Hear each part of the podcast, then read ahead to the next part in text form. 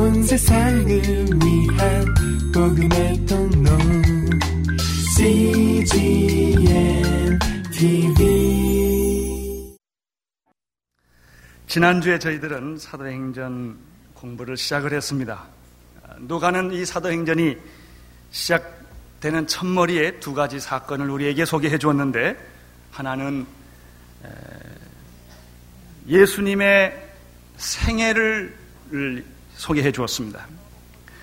누가복음을 통하여 자세히 기록된 내용입니다. 예수님의 생애라고 말하면 예수의 삶과 죽음과 부활을 의미하는데 바로 그것이 우리가 믿는 구원인 것입니다. 구원이란 무엇입니까? 예수님의 하신 모든 것이 구원입니다. 그분이 사셨던 삶, 우리를 위하여 죽으신 것, 죽으셨을 뿐만 아니라 다시 살아나신 것, 그 총체적으로 그것이 바로 구원인 것입니다. 사도행전 그래서 1장 1절에 보면 데오빌러에 내가 먼저 쓴 글, 이것이 바로 누가복음이고 그 누가복음의 내용이 예수님의 생애를 의미합니다. 행하시며 가르치시기를 시작하신부터 그의 택하신 사도들에게 성령으로 명하시고 승천하신 날까지 이를 기록하였나라. 왜 사도행전이 어떻게 사도행전이 시작됩니까? 바로 예수 그리스도의 구원으로부터 사도행전이 시작됩니다. 예수님은 구원을 완성하여 주셨습니다. 그 구원이 나에게, 여러분에게, 온 인류에게 시간과 공간을 초월하여 모든 이들에게 그리스도께서 완성하신 이 구원이 우리에게 이루어지기 위해서 성령의 역사가 필요하신 것입니다. 성자 하나님은 이제 성령 하나님이 되셔서 우리에게 구원을 완성시키시는 것입니다. 두 번째는 예수님께서 부활하신 후에 바로 승천하지 아니하시고 지상에 40일 동안을 남아 계셨습니다. 이 40일이라는 시간은 예수님의 생애의 크라이막스일 뿐만 아니라 사역의 크라이막스일 뿐만 아니라 아주 중요한 의미를 갖습니다. 특별히 예수님의 40일의 시간은 땅의 시간이 아니라 땅의 시간과 하늘의 시간이 만나는 땅의 사건과 하늘의 사건이 섞여져 있는 어, 그런 독특한 시간입니다. 이 40일 동안 예수님은 제자들을 만나셨습니다. 그리고 제자들에게 부탁을 했습니다. 마지막 예수님의 구원의 결정체라고 하는 부탁을 하셨습니다. 그것은 너희는 가서 모든 족속으로 제자를 삼으라라는 것입니다. 이 명령을 하시기 위하여, 이 명령을 주시기 위하여 예수님은 40일간을 더 사셨고 이 명령을 주신 다음에 승천하셨습니다. 예수님은 이 명령을 가리켜 하나님 나라의 일이라고 정의하여 주셨습니다. 하나님의 나라 일이란 무엇입니까? 너희는 가서 모든 족속으로 제자를 삼아 그리스도의 증인이 되는 일입니다. 이것이 바로 교회가 교회에게 부탁하신 말씀이요. 모든 성령 받은 그리스도인에게 부탁하신 말씀입니다. 예수님의 구원이 이루어지기 위하여, 예수님의 지상 명령이 이루어지기 위하여, 사도행전이 시작되는 것입니다. 사도행전은 왜 시작됩니까? 바로 이 두 가지 사건을 이루시기 위하여 사도행전이 시작이 됩니다. 대부분의 사람의 생애는 죽음으로서 끝나지만 예수님의 생애는 죽음으로서 시작하는 것입니다. 이 성령의 놀라운 사건, 구원을 위하여, 지상 명령을 위하여 예수님께서 약속하신, 아버지께서 약속하신 그 약속을 우리에게 주셨는데, 바로 그것이 4절에 있었던 말이었습니다. 아, 어, 약 4절, 사도와 같이 모이사 저에게 분부하여 가라사대 예루살렘을 떠나지 말. 내게 들은 바 아버지의 약속하신 것을 기다리라. 요한은 물로 세례를 베풀었으나 너희는 몇 날이 못 되어 성령으로 세례를 받으리라.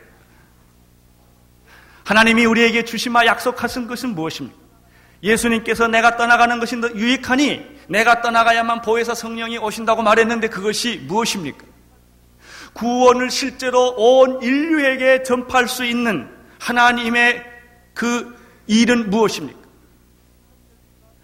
어떻게 지상 명령은 실천될 수가 있겠습니까? 팔레스타인에 시작됐던 이 작은 사건이 어떻게 온 인류에게 지구의 종말이 올 때까지 어떻게 이 일이 성취될 수가 있겠습니까?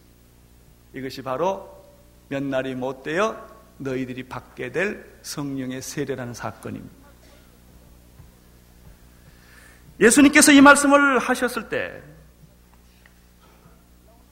사랑하는 제자들에게 이 말씀을 하셨을 때 놀라운 사실은 제자들이 알아듣지 못했다는 것입니다. 성령을 받기 전에는 하나님의 음성을 알아듣지 못합니다. 들려도 듣지 못하고 깨우쳐도 깨우쳐지지 않습니다. 여기에 많은 하나님의 성도들이 모여 있지만 이 중에서도 이 말씀을 듣는 자가 있고 듣지 못하는 자가 있습니다. 또 하나의 설교지라고 생각하는 사람이 있고 이것은 오늘 하나님께서 살아 역사하셔서 나에게 하시는 말씀으로 듣는 사람이 있을 수가 있습니다. 6절을 보시기를 바랍니다. 6절. 시작.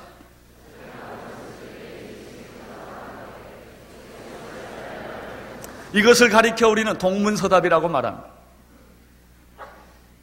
전혀 예수님이 하시는 말씀을 알지 못하고 다른 반응을 보이는 것입니다.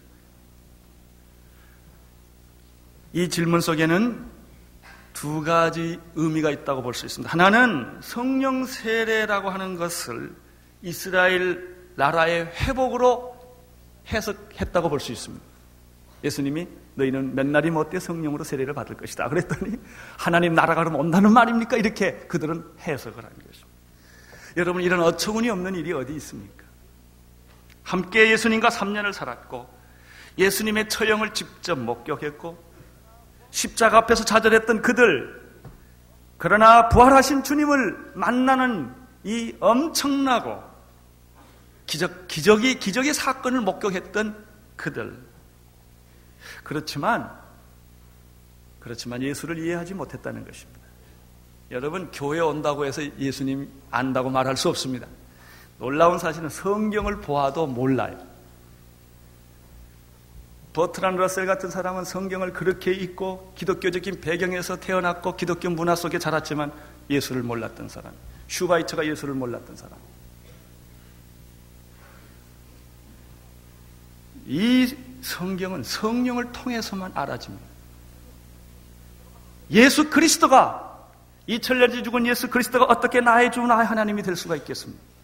성령의 감동이 아니고서는 깨닫지 못합니다. 우리의 지혜와 지식과 경험과 이성과 상식으로는 그분은 보여지지 않는 분입니다. 두 번째, 이 말을 이렇게도 볼 수 있습니다. 예수님께서 성령 세례를 말했지만 제자들의 관심은 이스라엘 회복에 있었다. 어떤 사람은 대화해보면 계속 딴소리 하는 사람이 있죠. 내가 이런 말 하면 자기 얘기만 하는 사람이 있어요. 아, 그게 아니고 지금 이 얘기를 합시다. 그러면 또 딴소리라는 사람이 있어요. 제자들의 관심은 성령 세례에 관심이 없었고 이스라엘 나라의 회복에 대한 관심이 있었다. 어, 그것은 사실입니다. 소박하고 진정한 갈망이었습니다. 현실적으로 이스라엘 백성들은 로마의 압제 속에서 살았고 정치적으로 경제적으로 사회적으로 그들은 자유를 빼앗기, 빼앗기고 속국으로 살아가고 있었습니다. 속국으로 살아본 우리들도 그런 경험이 있지 않습니까? 얼마나 자유와 독립이 그리웠겠습니까? 가난하지만 그래도 내 뜻대로 내 마음대로 살고 싶은 것이 인간이 아닙니까? 그래서 이스라엘 백성들에게는 구원이란 먼데 있는 환상과 이상이 아니라 배고픈 자에게 있어서 오늘 필요한 빵 한 조각처럼 그들의 구원은 현실적이었던 것입니다. 메시아가 지금 여기 있다. 그 메시아가 죽었는데 다시 살아났다. 그들은 메시아를 보았습니다. 메시아를 보았다면, 메시아를 보았다면 이스라엘 나라의 회복도 있어야 될 것이 아니냐. 메시아는 있는데 계속해서 정치적으로, 경제적으로, 사회적으로 우리는 살 길이 없다. 독립이 안 되고 있다. 그렇다면 갈등이 생기는 것입니다. 바로 이들의 문제가 이것이었습니다. 구원이 있다면 구원에 대한 삶이 있어야 될 거 아니냐. 메시아가 있다면 나라의 회복이 있어야 될 것이 아니냐는 어, 그들의 갈망이었습니다. 우리는 여기서 두 가지 주제를 발견합니다. 구원과 빵의 문제입니다. 빵이 우선하는 것이냐, 구원이 우선하는 것이냐. 아, 예수도 좋고 구원도 다 좋은데 우선 배고프니 어떡할 거냐? 독립이 없는데 어떡할 거냐? 독립이 우선이고 빵이 우선이고 경제적 자유가 우선이고 정치적 자유가 우선이라고 말하는 사람도 있습니다. 이 지상에는. 그것이 바로 예수님의 제자들이었습니다. 그러나 예수님의 관심은 이스라엘 나라의 회복이나 이스라엘, 이스라엘의 구원에 있는 것이 아니라 예수님의 관심은 너희들이 몇 날이 못 되어서 아버지께서 약속하신 것을 기다리라는 데 있습니다. 아, 이것을 먼저 받아라. 이것을 먼저 사모해라. 이것을 먼저 기다려라 하는 것입니다. 예수님은 사랑하는 제자들을 다락방에 모아놓고 돌아가시기 전에 최후로 그들에게 이 성령에 대해서 몇 가지 말씀을 해주신 적이 있습니다. 요한복음 14장 16절에 보면 내가 아버지께 구하겠으니 그가 또 다른 보혜사를 너희에게 주사 영원토록 너희와 함께 있게 하시리니 저는 진리의 영이라 세상은 너를 능히 저를 받지 못하나니 이는 저를 보지도 못하고 알지도 못합니다. 그러나 너희는 저를 아나니 저는 너희와 함께 거하시며 또 너희 속에 계시겠습니다. 아, 이렇게 예수님이 말씀하셨습니다. 16장에 보면은 16장에 보면은 6절 8절에서 예수님이 이렇게 말씀하셨습니다. 도리어 내가 이 말을 함으로 너희 마음에 근심이 가득하였도다. 그러하나 내가 너희에게 실상을 말하노니 내가 떠나가는 것이 너희에게 유익이라. 내가 떠나가지 아니하면 보혜사가 너희에게로 오시지 아니할 것이요 가면 내가 그를 너희에게 보내리라. 예수님께서 제자들에게 내가 떠나가는 것이 유익하다고 말했습니다. 내가 떠나가야만 보혜사 성령이 너에게 임하기 때문이다. 그가 와서 무엇을 할 것인가? 죄에 대하여, 의에 대하여, 심판에 대하여 세상을 책망하시리니 죄에 대하여라 하면 저희가 나를 믿지 아니하며 의에 대하여라 하면 내가 아버지께로 가니 너희가 다시 나를 보지 못하며 심판에 대하여라 하면 이 세상 임금이 심판을 받았습니다. 내가 아직도 너희에게 이를 것이 많으나 지금은 너희가 감당치 못하리라. 지금 예수님이 성령에 대해서 이렇게 말씀하고 계시는 것입니다. 특별히 13절에 보면은 그러나 진리의 성령이 오시면 그가 너희를 모든 진리 가운데서 인도하시리니 그가 자의로 말하지 않고 오직 듣는 것을 말하시며 장래 일을 너희에게 알리시리라 그가 내 영광을 나타내리니 내 것을 가지고 너희에게 알리겠습니다. 사실 그렇습니다. 성령으로 인치는 사건 그래야만 영안이 열리고 그리스도를 발견하게 되고 십자가를 이해하게 되고 부활을 이해하게 되고 구원을 나의 것으로 만들 수가 있습니다. 여러분, 구원이란 절대로 인간의 지성과 이성으로는 내가 구원을 받아들일 수 없는 것입니다. 어떻게 그 처절한 피가 나의 구원이 될 수가 있겠습니까?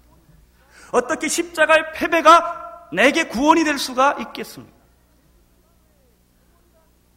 구원이란 예수 그리스도의 구원이란 하나님의 성령의 감화 감동으로만 그게 내게 구원이 되는 것입니다.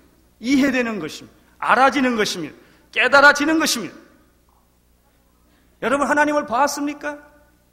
하나님의 음성을 들어봤습니까? 듣지도 않고 보지도 않았는데 그 하나님을 내가 어떻게 인정하고 믿으라는 말입니까? 이것처럼 황당무계한 얘기가 어디 있겠습니까? 내가 거듭났다니 어머니 뱃속에 다시 들어갔다 나와야 된다는 말입니까? 이게 도대체 어찌 가능하다는 얘기입니까? 불가능한 얘기. 그렇습니다. 여러분, 주님의 지상 명령을 성취하려고 할 때 내가 과연 어떻게 그런 일을 할 수 있다는 말입니까? 여러분, 내가 어떻게 한 사람의 영혼을 마귀에서부터 하나님으로 뺏어올 수가 있다는 말입니다. 전도를 내가 어떻게 할 수 있다는 말입니까? 어떻게 기적과 능력이 나타날 수 있다는 말입니까? 내가 무슨 능력이 있어서 앞 죽은 자를 살릴 수 있다는 말입니까? 귀신을 쫓을 수 있다는 말입니까? 불가능하지 않습니까? 그것이 인간의 어떤 능력으로 가능합니까? 연습해서 훈련해서 연단해서 그게 된다는 말입니까? 아닙니다. 그건 불가능한 것입니다. 이것이 가능하는 가능한 길은 오직 하나입니다. 성령입니다. 성령 하나님. 성부 하나님께서 천지를 창조하시고 인간을 만드셨습니다. 인간이 타락했습니다. 하나님께서 그래서 청, 성부 하나님께서 인간을 구원할 계획을 만들어 주신 것입니다. 구원자를 보내겠다고 말한 것입니다. 그분이 예수 그리스도입니다.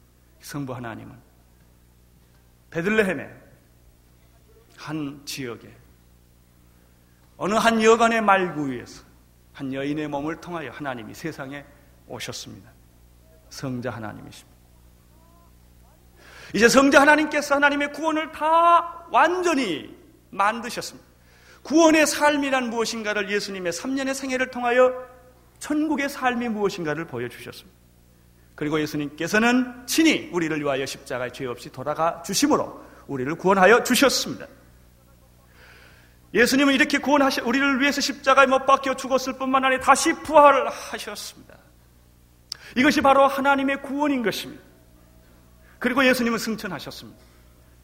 예수님이 떠나신 후에 성령 하나님이, 하나님이 다른 형태로 인간에게 오셔서 예수께서 하나님이 디자인하시고 예수께서 실제로 실천하셨던, 만들어 놓으셨던 그 구원을 오늘 나의 것으로 만드시는 사역을 바로 성령 하나님이 하시는 것입니다. 그래서 이 성령 하나님의 도우심과 성령 하나님의 인도하심을 받은 자는 누구든지 예수 그리스도를 주라 시인하게 됩니다. 이상합니다.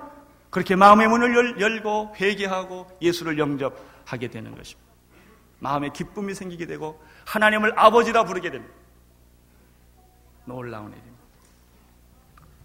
성령이 내 안에 들어오면 어떤 일이 생깁니까? 내 삶의 의미와 목적을 발견하게 됩니다. 하나님을 아바 아버지라 부르게 됩니다.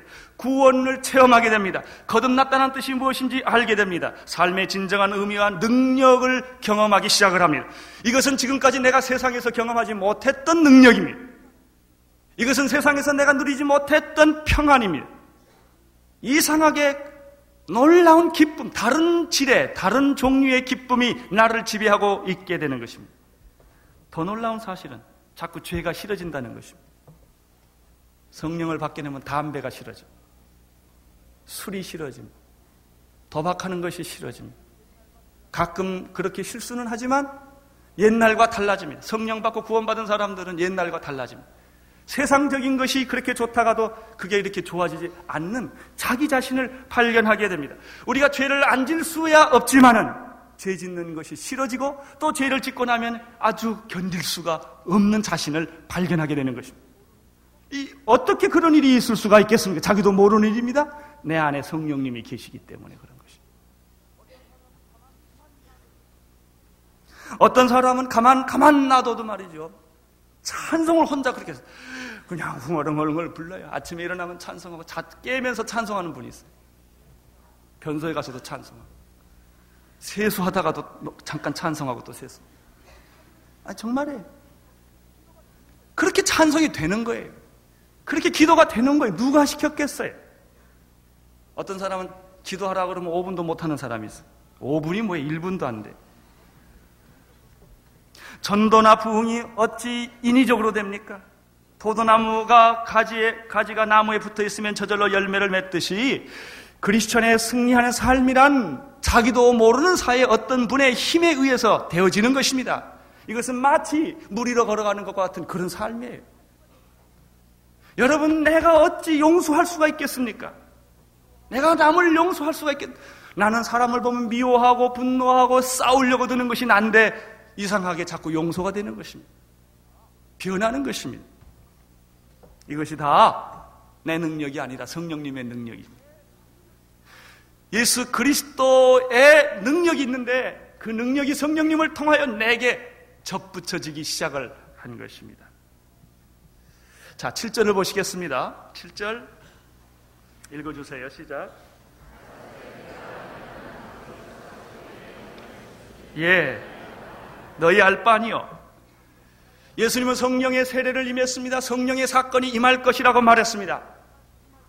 성령이 곧 오순절날 임할 것이라고 말했습니다. 그러나 제자들의 관심은 성령이 아니라 하나님의 나라의 회복, 사회 문제였습니다. 민족의 문제였습니다. 통일의 문제였습니다. 국가의 문제였습니다. 이때 예수님께서 하시는 말씀이 그것이 중요하지 않다는 말이 아니다. 때와 기화는 아버지께 자기의 고난에 두신 일이니 너희의 알 바 아니요. 여기서 때라는 것은 시간을 의미합니다. 기한은 날짜를 의미합니다. 하나님의 나라가 지금 예수님이 이렇게 이제 부활하셨는데 그러면 하나님의 나라가 곧 민족적 해방이 곧 오는 것입니까? 우리에게 자유와 독립이 있는 것입니까? 그것이 어, 온다면 언제 오는 것입니까? 어떻게 오는 것입니까? 이런 관심을 많이 가진 사람이 역사에 많이 있었습니다. 안식교가 그런 것입니다. 그래서 예수님이 오신다는 날을 다 계산해서 계시받았다고 그래가지고 선전을 합니다. 최근에 한국 교계에 큰 수치를 일으켰던 극단적 종말론자들과 다미 선교가 그런 것입니다. 더 최근에 이른 요즘 미국에서 집단 자살한 그 파들이 안식교 이 거기 또 분파이고 바로 그들이 주님이 온다는 것을 어, 내세워서 교리를 만들었던 사람들.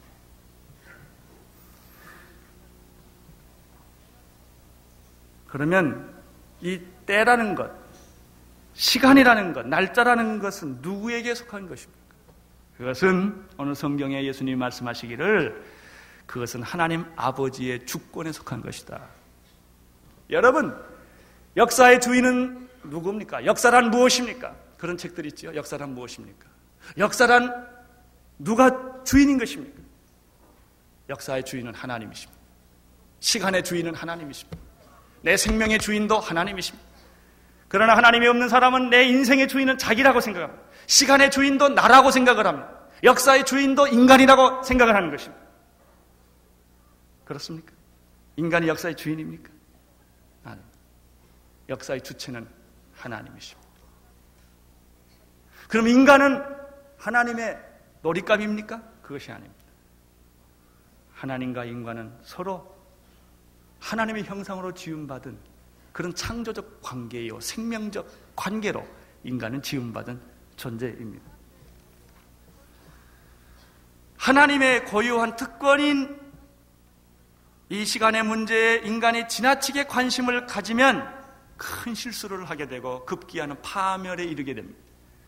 제가 간섭이라는 단어를 썼습니다만, 관심이라는 단어를 썼습니다만, 다른 말로 하면 간섭하는 거죠. 자꾸 하나님의 시간을 간섭하면 신앙을 잃어버립니다.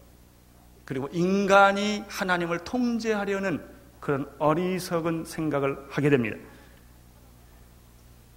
여러분, 우리가 사람을 심판하면 무슨 일이 생기면 내가 하나님이 자꾸 되려고 돼요. 그래서 사람을 심판하고 비판하는 것은 조심하셔야 됩니다. 그건 하나님이 하시는 거예요. 원수 갚는 것도 하나님이 하시는 거고. 그래서 악으로 악을 이기지 말고 선으로 악을 이기라는 말도 하신 것입니다. 세계의 종말은 언제 올 것인가? 나는 언제 죽을 것인가? 나는 언제 성공할 것인가? 이런 모든 생각들은 부질없는 생각입니다.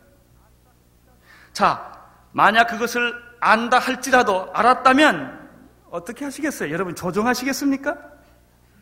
그걸 바꾸시겠습니까? 알면 더 큰 고민이에요.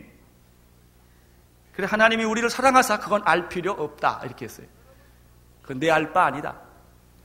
여러분 복수하려고 결정해 보세요. 얼마나 인생이 피곤한가. 내가 누구를 미워하기를 결정하면 무슨 소화부터 한대요. 잠 못 자요. 그리고 얼굴이 미워지기 시작해 내 얼굴.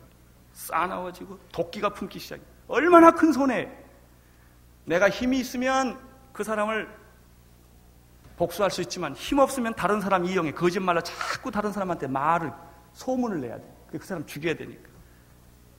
복수하려고 결정하는 사람은 지옥을 살기 시작을 합니다. 예수님께서 뭐라고 그랬어요? 그건 나한테 맡겨라. 너는 사랑하라 그랬어요. 이게 하나님의 방법입니다. 때와 기여하는 그건 나한테 맡겨라. 네가 언제 죽을 건지 그건 너 걱정하지 마. 주님이 다시 언제 오실지 그건 내 문제다. 이게. 나는 정확하게 역사를 운행하고 있다. 시간과 때와 이걸 다 하나님은 조절하시는 것입니다. 하나님은 늦게 오시는 법도 없고 일찍 오시는 법도 없습니다. 하나님의 시간에는 실수가 없습니다. 하나님은 정확하십니다. 그러므로 그것 때문에 내가 걱정하지 마라. 그러면 우리들이 가져야 할 관심은 무엇입니까? 8절입니다. 시작.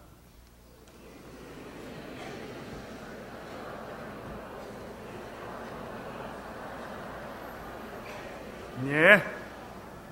우리가 관, 가져야 할 관심은 놀랍게도 성령 하나님이십니다.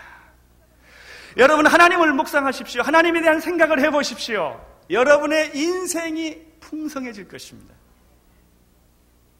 하나님을 생각하면 여러분이 하나님처럼 됩니다. 그러나 많은 사람들이 하나님에 대한 묵상을 하지 못하고 자기 묵상을 하면 자기 묵상하면 똥밖에 없어 인간. 더러운 것밖에 인간은 똥이에요. 똥 같은 존재예요. 인간 안에 선한 것이 무엇이 있습니까?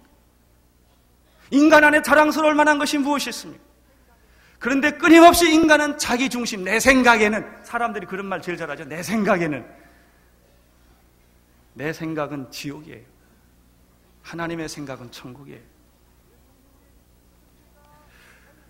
예수님이 우리에게 주신 것은 내가 관심 가질 것이 하나 있는데 그것은 때와 기한의 문제가 아니라 그것은 너희가 독립을 언제 올 것이냐, 통일이 언제 올 것이냐, 이게 중요한 것이 아니라 내가 하나님에 대해서 집중적으로 관심을 가져라. 그것을 다시 성경적으로 표현하면 성령님에 대해서 관심을 가져라. 그런 뜻입니다. 성령이 임하면 두 가지 사건이 생깁니다. 그런데 우리가 그 두 가지 사건을 생각하기 전에 성령이 너희에게 임한다는 말이 무슨 뜻인가? 두 가지로 크게 생각하는 것이 좋습니다. 첫째는 성령의 시대가 정식으로 온다. 이런 뜻이에요. 성령의 때가 온다. 시대적으로 성령의 시대가 온다. 예수님께서 하나님의 계획대로, 구원의 계획대로, 약속하신 대로 그가 유대 땅 베들레헴에 여인의 몸을 통하여 깨끗한 여인의 몸을 통하여 성령으로 잉태하여 세상에 오셨습니다. 바로 그분이 그리스도 예수 그리스도십니다. 마찬가지로 성령 하나님께서 오순절날 다락방에서 베들레헴의 다락방에서 오순절날 바로 그때 성령님이 지상에 정식으로 임하시는 것입니다. 그 전에도 성령님이 계셨습니다. 물론 예수님이 베들레헴에 오시기 전에 구약의 메시아가 있었습니다. 예수님이 계셨습니다. 그렇지만 예수님이 인간의 몸을 입고 역사에 정식으로 오셔서 33년 동안 구원의 사역을 하셨던 것처럼 이제 천지를 창조하셨고 기적을 베풀었고 수많은 예수님의 사역을 가능케 했던 그 성령님이 이제는 역사의 주체로서 성령 하나님으로서 어떤 한 일정한 시간에 일정한 장소에 정식으로 임하시는 것입니다. 그것이 성령이 임하시면이라는 뜻입니다. 그런데 성령님은 이렇게 역사적으로 시대적으로 어떤 한 일정한 시간에 어떤 장소에 오셔서부터 역사를 주관하는 주체가 되실 뿐만 아니라 여기 성령이 누구에게 만다 그랬죠? 너희에게 you 성령은 개인적으로 온다는 것입니다. 개인적으로 접촉이 된다는 것입니다. 예수 그리스도께서 십자가에 부활했다는 객관적인 사실, 예수께서 부활하셨다는 주, 아, 십자가에 못 박혀 죽었다는 객관적 사실, 부활하셨다는 사실, 그것은 객관적인 사실입니다. 그러나 이 사실이 나의 사건이 되는 것이 중요합니다. 이게 믿음이에요. 믿음의 사건, 은혜의 사건입니다. 성령님께서 이제 오순절날 제자들에게 임하게 되시고 그 이후에 모든 믿는 이들에게 이 성령이 임하게 된다는 것입니다. 성령이 임하는 방법은 오순절날 뿐만 아니라 그 이후에 예수님의 표현에 의하면 성령의 세례라는 형식으로 우리에게 임합니다. 성령이 임하게 되면 성령의 세례를 받게 되고 성령의 이 세례는 이제 제가 오순절 성령 사건을 통해 그때 자세히 다시 설명을 하겠습니다. 어떻게 임하는가. 성령이 임하면은 시각적으로도 오게 되고 청각적으로도 오게 되고 체험 인격 전 인격적으로 성령이 옵니다. 성령은 단순한 지적 대상이 아닙니다. 관념이 아닙니다. 어떤 신앙의 어떤 관념이 아닙니다. 그것은 살아있는 하나님이십니다. 살아있는 예수 그리스도입니다. 살아있는 그리스도가 나의 삶에 접촉되고 만나지고 그리스도 안에 있다는 이런 말이 되는 연합하는 것입니다. 그럼 그 성령이 내게 인격적으로 체험적으로 신앙적으로 내게 임하게 되면 무슨 일이 일어납니까? 여러 가지 많은 일들이 성령의 사건을 통해 이루어지게 되지만 가장 중요한 핵심적인 사건이 두 가지가 있다는 것입니다. 첫째는 능력을 받게 됩니다. 어떤 능력인가? 세상적 능력이 아닙니다. 어떤 능력인가? 인간적 능력이 아닙니다. 이것은 하나님의 능력이요. 하늘나라의 능력입니다. 독특한 것입니다.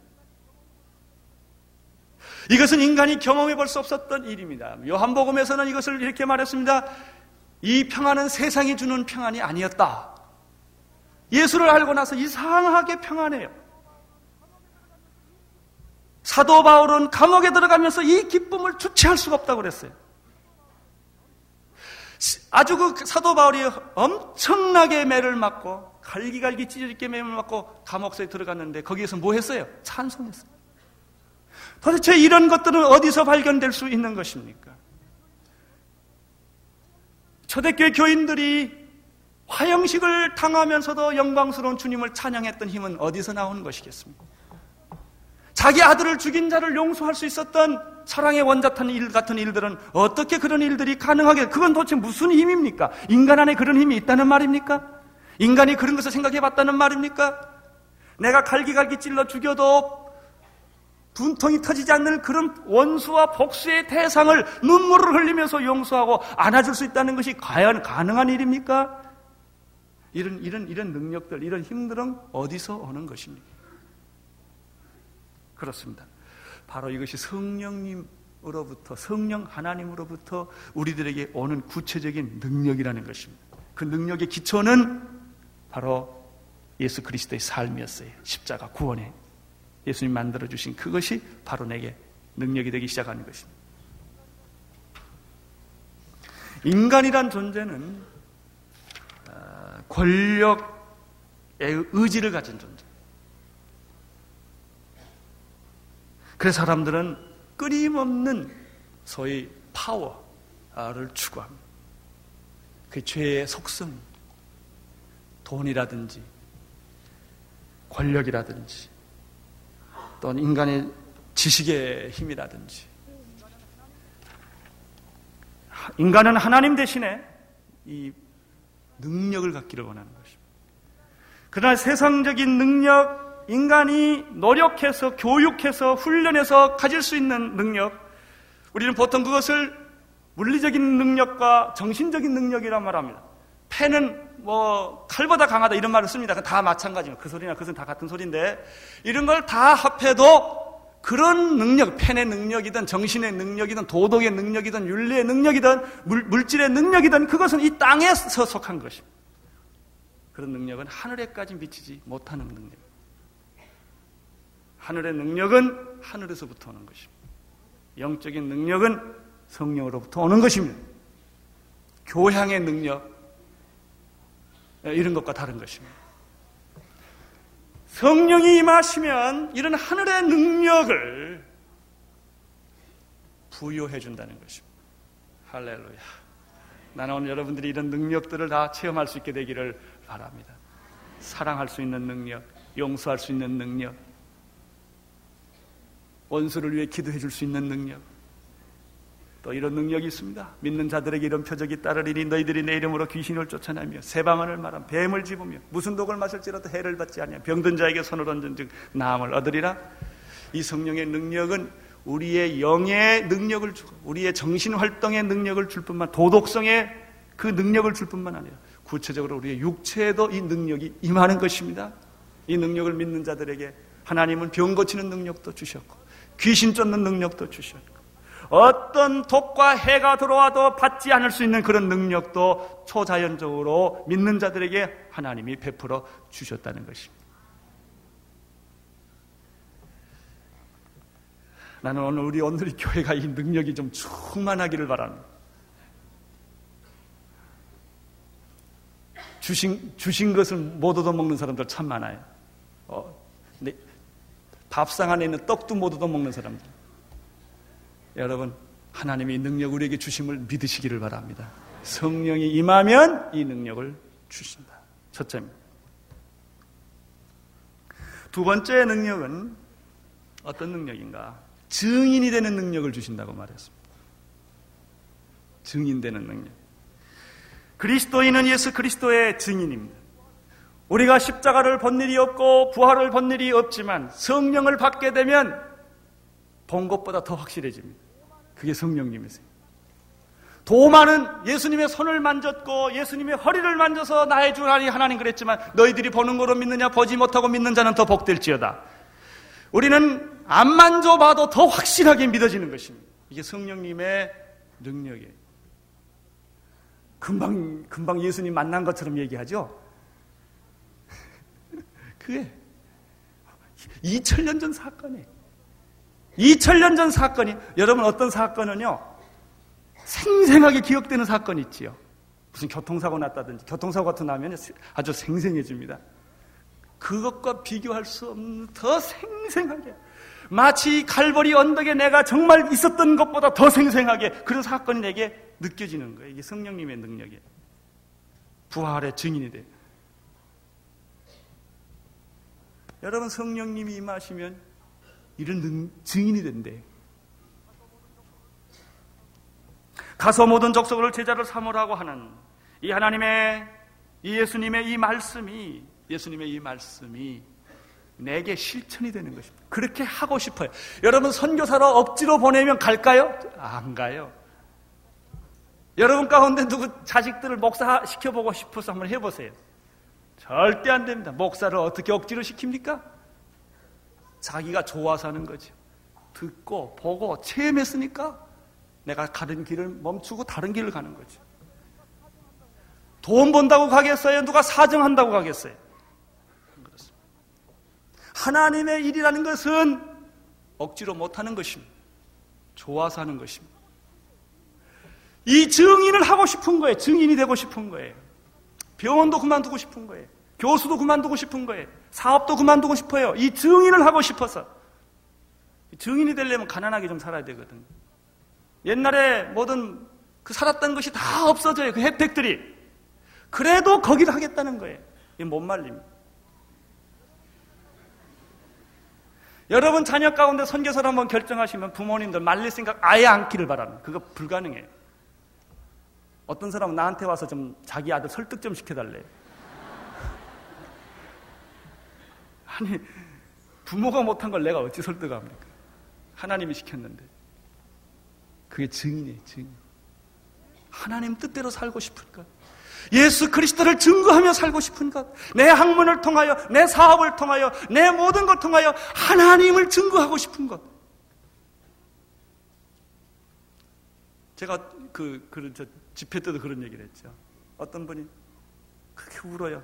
무슨 얘기하다 크 울어요. 왜 우나 봤더니 하나님에 대한 갈망 때문에 하나님을 알고 싶어서 그렇게 자기가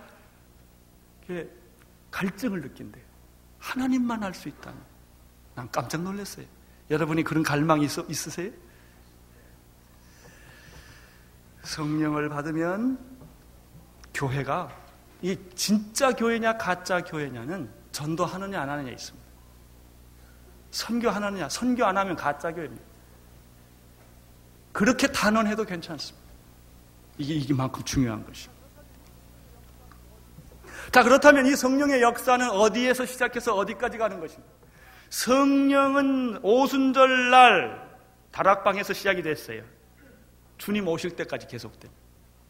개인적으로는 내가 성령 받는 체험 체험하는 그 시간부터 내 생명 마치는 날까지 모든 시대와 모든 역사를 다 초월하며 지역과 인정과 사상과 제도를 뛰어넘을 뿐 아니라 시간을 초월해서 이 성령의 역사는 진행되는 것입니다. 한국에만 이렇게 진행되는 것이 아니라 온누리 교회만 진행되는 것이 아니라 전 세계 이 성령의 역사는 진행되는 것입니다. 우리 온누리교가 세워진 지 금년이 이제 8년째, 8, 9년이 8주년이 됩니다. 여러분, 8년 전에 온누리교가 이렇게 생길 줄 누가 알았겠습니까? 내가 온누리교 교인 될 줄도 누가 알았겠습니까? 2년 전만 해도 온누리교 교인이 될 줄 몰랐던 분이 꽉 차 있어요. 근데 어떻게 여기 왔어요? 오늘도 보니까 새신자 등록을 했어요. 이제 7주 과정 맡은 사람 오늘 환영이야. 누가 내가 온누리교회 될 줄 누가 알았습니까? 모르는 일이에요. 여러분이 10년 후에 어떻게 변할지 누가 합니까? 그러나 성령 안에 계시기만 하면 성령님의 인도를 받기만 하면 여러분의 생애는 상상할 수 없는 생애로 변하고 말 것입니다. 여러분이 한 번도 생각해 보지 못했던 사람으로 여러분은 변하고 말 것입니다.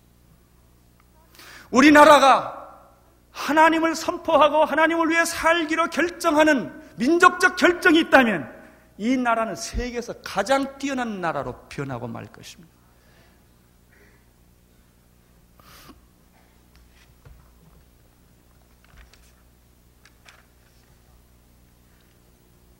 자, 예수님은 이 두 가지를 성령이 임하면 두 가지가 임하, 오게 된다는 말씀을 했습니다. 또 그 범위는 오순절에서도 시작돼서 주님 오실 때까지 계속된다고 말씀하셨습니다. 이제 예수님은 하고 싶은 말 다 하셨습니다. 이제는 한이 없으세요. 목마름이 없으세요. 그래서 승천하시기로 결정하셨습니다. 9절입니다. 시작.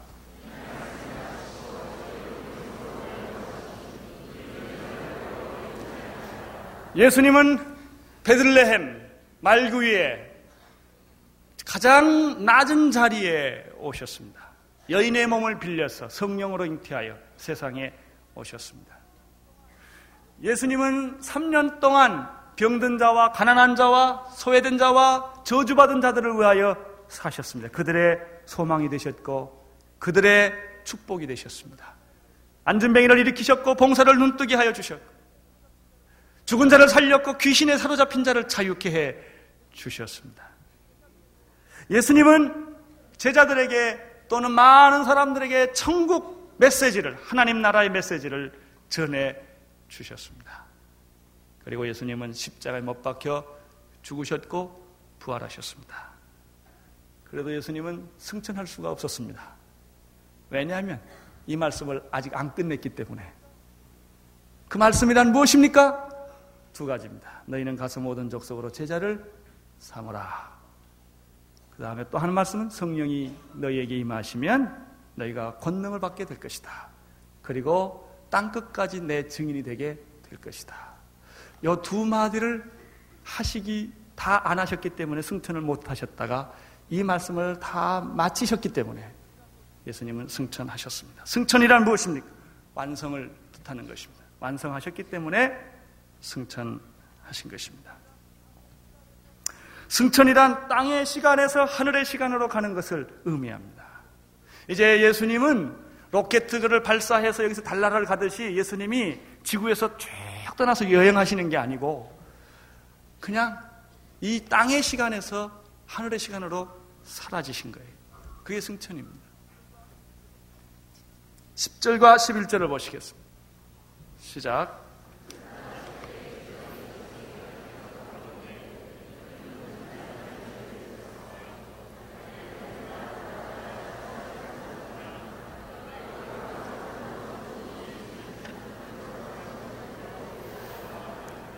아직까지도 제자들은 예수님의 말을 이해하지 못했습니다.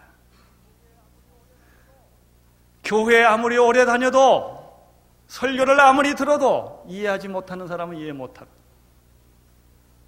언제 이들이 이해를 했는가? 오순절날 성령이 임할 때 이들의 아 이들의 마음 속에 생각 속에 가치관 속에 일대 대변혁이 일어난 것입니다. 그들은 예수님이 사라졌던 그 공간을 응시하고 있었습니다. 이때 두 천사가 나타나서 그들을 현실로 돌아오게 했습니다. 천사가 두 가지 메시지를 주었습니다. 첫째 메시지는 하늘만 쳐다보지 말고 내 현실로 돌아오라. 여러분, 우리는 은혜를 받으면 초막 세계를 언제나 짓고 싶어 합니다. 우리에게 은혜를 주신 것은 산의 경험을 하게 하시는 것은, 영의 경험을 하게 하신 것은 땅으로 돌아오기 위한 것입니다.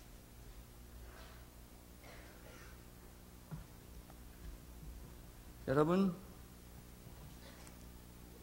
주님은 승천하셨는데 다시 오실 때까지 우리는 바로 이 사명을 받은 것입니다. 그것이 온누리 교회가 받은 사명이요. 여러분이 받은 사명입니다. 하늘만 쳐다보지 말라. 어찌하여 하늘만 쳐다보고 있느냐? 너는 하늘을 쳐다보지 말고 예수님이 하신 말씀을 기억하라. 그런 거예요. 예수님이 너에게 부탁한 그 말씀, 온 천하에 다니며 만민에게 복음을 전파하라. 가서 모든 족속의 제자를 삼으라. 이 제자를 삼기 위해서는 내가 성령의 능력을 입어야 하느니라. 성령의 사람이 되어라. 성령 세례를 받아라. 그때 너는 능력을 얻게 될 것이고 너는 그리스도의 증인 노릇을 하게 될 것이다. 언제까지? 내 죽을 때까지. 언제까지 주님 다시 오실 때까지. 이것이 지금 내가 정신 차려서 생각해야 할 주제다. 때와 기환의 문제는 너, 너, 내가 소관할 문제가 아니다. 두 번째 천사가 하신 말씀은 무엇입니까? 너희 가운데서 하늘로 올리우신 이 예수는 하늘로 가심을 본 그대로 다시 오시리라. 나는 예수님이 어떻게 오실 줄 알아요. 어떻게 하는 줄 아세요? 가신 그대로 와요. 아주 간단해요. 예, 그랬거든요. 올라가신 폼 그대로 그대로 오실 거예요. 약속입니다. 하나님이 우리에게 주신 이 약속은 하나님이 주신 이 약속은 주님이 다시 오신다는 확실한 보장 속에 주어진 약속입니다. 막연한 기다림이 아닙니다. 허무주의자들의 기다림, 베케트의 기다림 같은 것이 아닙니다. 실존주의자들의 기다림이 아닙니다. 우리의 기다림 속에는 약속의 주인이신 하나님이 계시는 것입니다. 그리스도가 계시는 것입니다. 우리는 허상을 기다리는 것이 아니라 실상을 기다리는 것이죠. 주님은 다시 오실 것입니다. 구름을 타시고 구름 속에 영광스럽게 사라진 것처럼 똑같이 영광 가운데 오실 것입니다. 사랑하는 오늘의 성도 여러분, 주님이 베풀어 주신 이 오순절 성령의 사건에 여러분 같이 동참하시지 않겠습니까? 능력받지 않으시겠습니까? 증인이 되고 싶지 않습니까? 이렇게 적당히 사시겠습니까? 이렇게 자기 생각에만 덧치돼서 하나님 생각해보지도 못하고 가정일에 얽매이고 세상일에 얽매이고 자기 자신의 갈등에 얽매여서 그렇게 시간을 죽이고 살겠습니까? 이것이 우리의 진정한 삶이 아닙니다. 우리는 우리에게 영광스러운 삶이 약속되어 있습니다. 능력받는 삶, 증인되는 삶. 기도하겠습니다. 하나님 아버지, 성령이 임하시면 너희에게 임하면 너희가 능력을 받는다고 말씀하셨습니다. 증인이 될, 될 거라고 말씀하셨습니다. 주여 오늘 이 교회 성도들이 모든 능력의 종들이 되게 하여 주시옵시고 증인이 되게 하여 주시옵소서. 세상 일로 염려하지 말게 하여 주시옵시고 세상의 종이 되지 않게 하여 주시옵소서. 물질의 종이 되지 말게 하여 주옵소서. 명예의 종이 되지 말게 하여 주옵소서. 세상의 권력의 종이 되지 않게 하여 주시옵소서. 주여 오늘 여기 머리 숙인 당신의 종들에게 성령의 세례가 임하게 하여 주시고 성령의 기름이 부어지게 하여 주셔서 모든 병든 자가 치유받게 하여 주시옵시고 모든 절망한 자가 소망을 갖게 하여 주시옵소서 힘을 얻게 하여 주옵소서 예수님 이름으로 기도드리옵나이다. 아멘. 온 세상을 위한 복음의 통로 CGM TV